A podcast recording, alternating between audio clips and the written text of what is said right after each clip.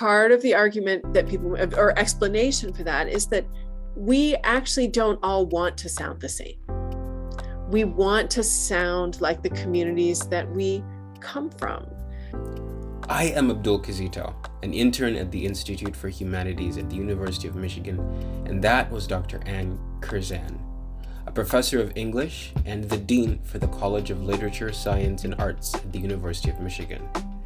In her work, both as a professor and dean, Dr. Curzan works to promote equitable learning and sociolinguistics as a core part of what makes us human.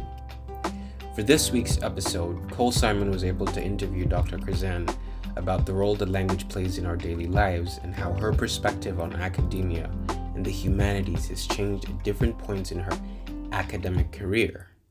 Now we ask, why should you care? Dean, it's nice to sit down and talk with you today on this dreary Friday here in Ann Arbor. If you wouldn't mind, for the few people out there who don't know who you are, would you mind giving just a little introduction? I'd be happy to, and I'm delighted to be here. I'm Anne Curzan, and I'm a professor of English with uh, courtesy appointments in linguistics and in the School of Education.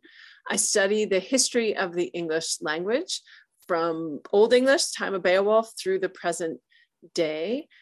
And I have been at the University of Michigan for 20 years on the faculty. I actually did my PhD here in the 1990s and left for my first faculty job and came back in 2002. And I've been doing administration for the last 18 years, both in the English department and then for the university, and then in the, the Dean's Office of the College of Literature, Science, and the Arts, LSA. And this, I'm finishing my third year as the Dean. Yeah, and it's it's so nice that you gave us that little background on how long you've been at the university as well as how long you've been in administrative roles. And I was kind of wondering, as you said, you came here as a PhD student, but obviously you didn't you didn't start your academic career as a PhD student. So I was wondering if you could tell us a little bit as as you've kind of gone up the ladder from undergraduate student all the way up to now dean uh, in a liberal arts college. If you could tell us kind of how your perspective on humanities as a general topic has changed, how your involvement in the humanities has changed, and and how you see it today in a, an increasingly STEM focused world. It's a it's a great question, and it's interesting to think think you're the first person to ask me about that in the kind of long arc of a career. I started college as a math major who who really liked learning languages. And honestly when i started college i wasn't sure what linguistics was except that it clearly had something to do with language. And then started taking linguistics courses in college and fell in love with the field. Linguistics is an interesting discipline because some people will categorize it in the social sciences some of it is clearly humanistic. It it sits it's a very interdisciplinary field. Um, so i and and i'm a linguist who lives in the english department which is a squarely humanistic discipline. Um, so i feel like i identify both as a humanist and as a social scientist uh, in terms of my training and my work it was an interesting question when you said, "What does it feel like to, to the humanities in a STEM-focused world?" Mm-hmm. One of for the past seven years, I think I have certainly seen one of my roles to be advocating for the humanities to a broad audience. And this is for four years, I was the associate dean for the humanities. And so that was clearly part of my job. And then, as the dean of the college, where we have three divisions humanities, social sciences, and natural sciences, it's my job to advocate for all three divisions. And I take that really seriously. So, I think one of the things that's changed for me is how I think about making that case.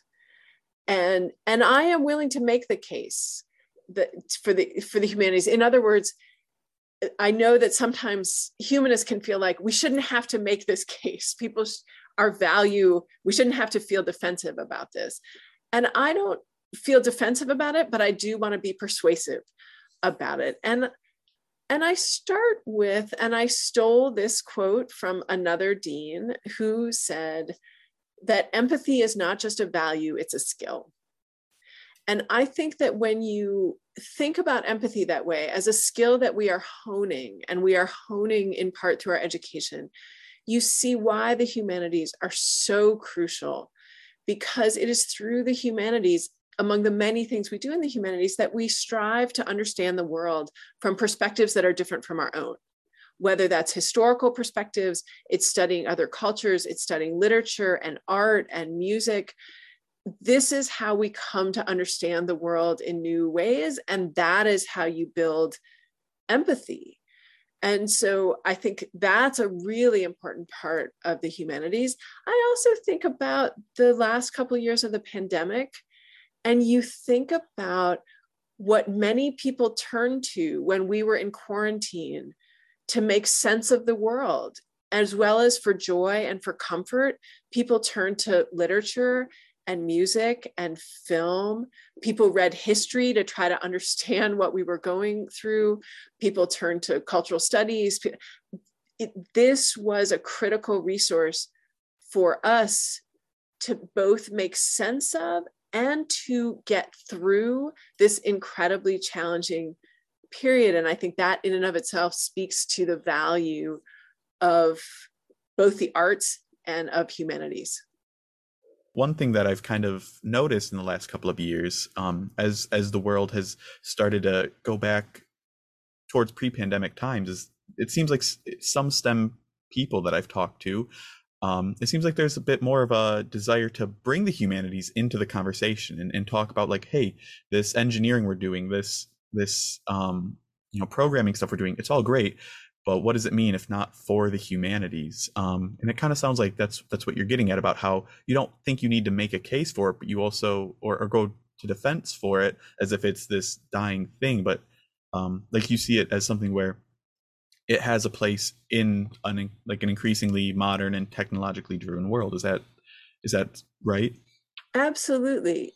Um, yeah and and i think what i was trying to get at was i want us to make the case in a very positive forward looking light as opposed to feeling embattled about it and defensive about it. And i think you do you saw this before the pandemic and i agree with you that i think it has been strengthened in the pandemic. The this interest in these intersections of stem and the arts and stem and thinking about all of the intersections with the humanities and what makes us human um, and that was it's been exciting to see again i want to make sure that people get credit for the efforts that were going on before the pandemic. Um, and it is certainly something that the university is trying to do through the arts initiative of trying to distribute the the arts and foster the arts across all the schools and colleges um, in ways that might strike people as surprising but we are quite sure will be enriching and productive because all those intersections are there. Yeah, and I know in my own experience, I have a friend who's a, a computer science major who decided he wanted to take a, a, photography class at the residential college because he thought I need that that balance. Like I can't spend all day on a computer doing programming and coding. I need to express myself in other ways and see the world through that other lens. Well, and one of my story that I love is a alum of LSA who is now a doctor here at the university, and he will say that the most important class he took as an undergraduate was on Icelandic sagas, because in that course it was the study of stories, of narratives, and how we tell them and how to interpret them. And what he says is that as a doctor, he spends all day hearing people's stories and trying to interpret people's stories. And that that course which was about the very human art of storytelling and stories are how we transmit knowledge a lot of the time and that's been true throughout human history is this importance of narrative. And again that's one of the things that we study and create and specialize in in the humanities. So you you definitely see um, all the ways that people might not anticipate that the study of the humanities is going to change even their professional lives in in perhaps surprising but not surprising in retrospect ways. You you have as you said a strong background in the english department. Mm-hmm. you have another podcast where you talk about language and words. And i, I wanted to ask you about the process of language shifting with generations, how different terms come in and out of vogue, how new words pop into existence um, and kind of a broader kind of top or question should more value be placed on a word that's in a dictionary than some new slang that's on the streets? And wouldn't make sense to anyone who isn't actively engaged in those circles where these words are being uh, brought up and, and created. It's so many great things to talk about in that question. So um, let me start big and then we can get to dictionaries sure uh, your question about language change and i'm going to add language diversity because um, they're both really important parts of any living language. And I think the first thing I would say is to, to recognize the importance of language to our identities. And language is fundamental to who we are, to our communities, and, and how other people understand us. And, and so sometimes people will say, oh, well, you know, you can just change your language and and certainly you can but it's important to recognize how fundamental it is to our understanding of ourselves and our presentation of ourselves and our links to our home communities or communities that we're joining and so one of the things that i'm really passionate about is helping people understand that linguistic diversity is part of diversity.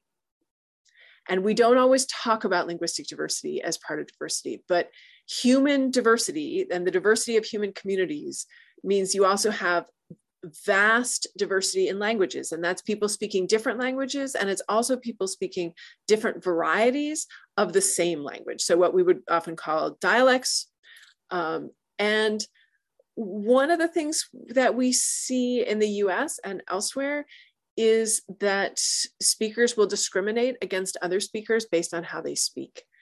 And so, one of the things where I'm and many of my colleagues here are really trying to make a difference is to help people again see that linguistic diversity is part of diversity, that being inclusive of language variety is part of inclusion and part of understanding diversity, and that we need to think about the gatekeeping and discrimination that happens around language. And there's a lot of it, and there's a lot of it that happens in schools.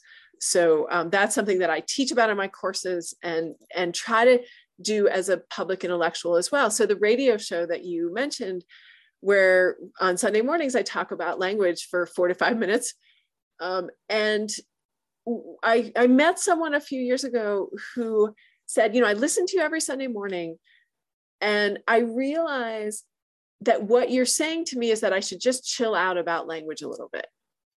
And I and I loved it and I said that is actually at some level what I'm saying to you and I would phrase it a little differently which is to be kinder and to be more generous and more inclusive about language and that's about linguistic diversity and it's about language change. So, one of the things you see is that people will notice a change in the language, and often their first reaction can be, I don't like that. I don't, that's new and I don't like it. And that would be the tame version. The strong version would be that is incorrect, bad usage, broken language. And often this is older speakers who have more power criticizing the language of younger speakers who at that moment have less social power often. Um, it can also be more socially powerful groups criticizing less socially powerful groups more generally language change is part of a living language. And I would say it shows the creativity of the human brain and spirit. Um, we play with language. It's one of the fun things about my job is that I study something that people are really interested in. You think about Wordle right now. Mm-hmm. Um, or the spelling games on people's phones, or the fact that we play Hangman and Boggle and Scrabble and all these. We like to we like to pun. We like to play with language. We're interested in language. And one of the things we do through that play is change it. And this starts to get you to your question about dictionaries which is that young people are forever going to change the language. It's part of being a young person. It's also part of little kids learning language and dictionary editors will say their job is to keep up with us. That is what they are trying to do. So they will say, no, we got to watch that new word because some new words have their moment and then they just die. that they they they don't have staying power. But if words have staying power dictionary editors will try to get them in. But a word is a word if people know what it means. Even if it's not yet in standard dictionaries it's still a word i love that description and and you as someone with this you know strong background in language being such an advocate for if people know what the word means and you can use it in conversation and people understand it's a word it's valid it's so refreshing because i know talking like my dad or my grandpa probably much more traditional and it's like oh that's not the dictionary that's not a word you kids with your slang. Um, so it's really great hearing right. that other side of it. And even that phrase which is a very common one of it's not in the dictionary which is fascinating when you step back from it because it suggests that there is such a thing as the dictionary, which there is not. There are many different dictionaries published by different publishers. It's actually historically been a very competitive market where people have been trying to out advertise each other because before the internet, dictionaries this was a lucrative business. Everybody needed a dictionary in their home. Every high school graduate was given a dictionary as their graduation gift. This was um, so dictionaries are different from each other. And um, this phrase of the dictionary suggests there's kind of one authoritative source. And when i will sometimes in my classes ask students okay so who edits the dictionary? And they just look at me like huh. I mean clearly someone must but who who would that be? And they're like i don't know webster's descendants. So um and of course there are very human hands mm-hmm. behind dictionaries. Yeah and i, I want to step back a little bit. Um when i first was asking you about language you were talking about how language is diversity and there's all this change even within America, even within Michigan, you can go from the very southern Michigan to as you go into the northern latitudes, um, the dialect will change, the way we construct sentences will change. I know I'm from not the way north, but I'm I'm from the north, and I know when I go home, there is a difference in how how we speak up there. And I wanted to ask you what that says about humanity, because I don't think people would necessarily think about language being indicative and reflective of our humanity, what it means to be human. Yeah. Um, so one, I, I, think you're right that we don't necessarily think about language, especially right now in conversations about diversity and equity and inclusion. Um, so one thing wh- where I sometimes start is if we think about definitions of culture, and culture is very hard to define, but most definitions of culture will include language as part of culture. So that's sort of a starting point. And then to think about that that language is one of the things that binds us within communities and that can be again language writ large or dialects of a language um, and there was a sense that when there when television came um, and people start, that became um, a national resource that people were watching that it would homogenize American English, that everybody would start talking the same because we all were watching the same television shows. And um, this has not happened.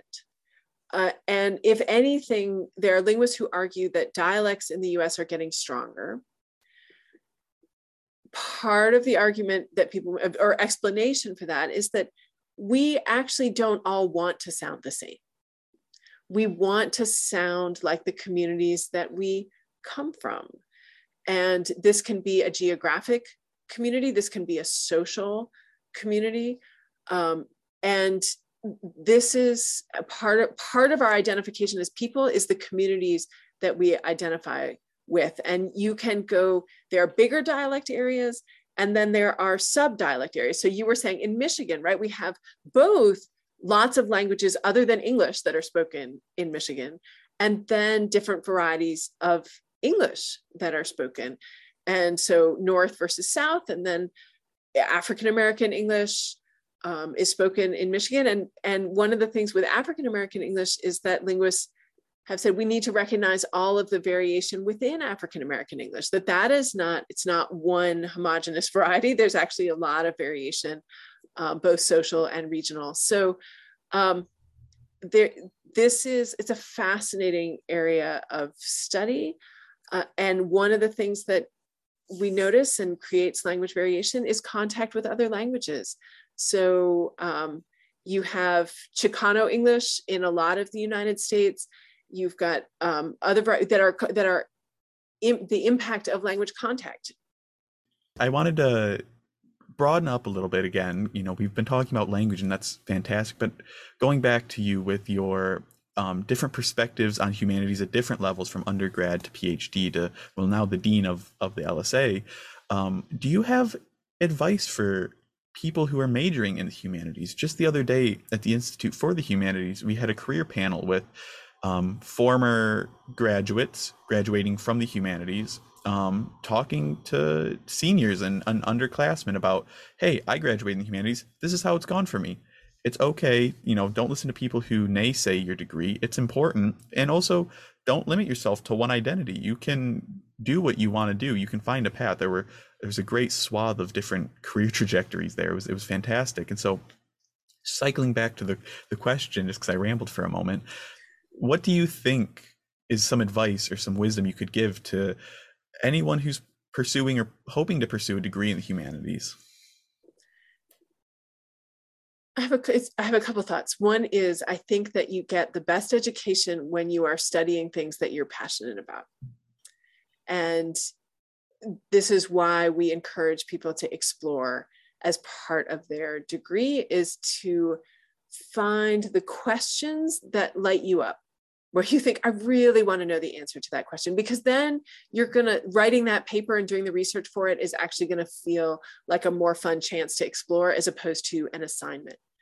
And that relates to another piece of advice that I would have, which is when you're in a class and you get an assignment, take ownership of it and think about what can I use this to explore that I'm interested in, that I want to discover? Because again you will do your best work when you are exploring the questions trying to unknot the knots that you're interested in. So those are a couple of, of thoughts on that. I think i would also say go to the lsa opportunity hub. Uh, we designed the opportunity hub to as a resource so that students could major in what they love and have a range of experiences that would help prepare them for whatever career path they want to take after college recognizing as you said the the range of careers that people go to from any major all across the college. And so we have coaches there who can connect our lsa students with alums who've gone into a range of professions think about career trajectories and also talk with students about how they want to talk about their degrees and how they want to talk about all the skills that they have acquired as a humanities major because you have acquired a lot of skills and a lot of skills that employers are very interested in. And some of that is writing and some of that is critical thinking, but it is also a creative approach to problem solving, a willingness to sit within uncertainty and work through it an ability to work in diverse teams, an ability to understand the world from perspectives different from your own, and to be able to articulate those when you are in an interview setting in the professional sphere. Um, that's something we really want all our humanities majors and our majors all across the college to be able to do.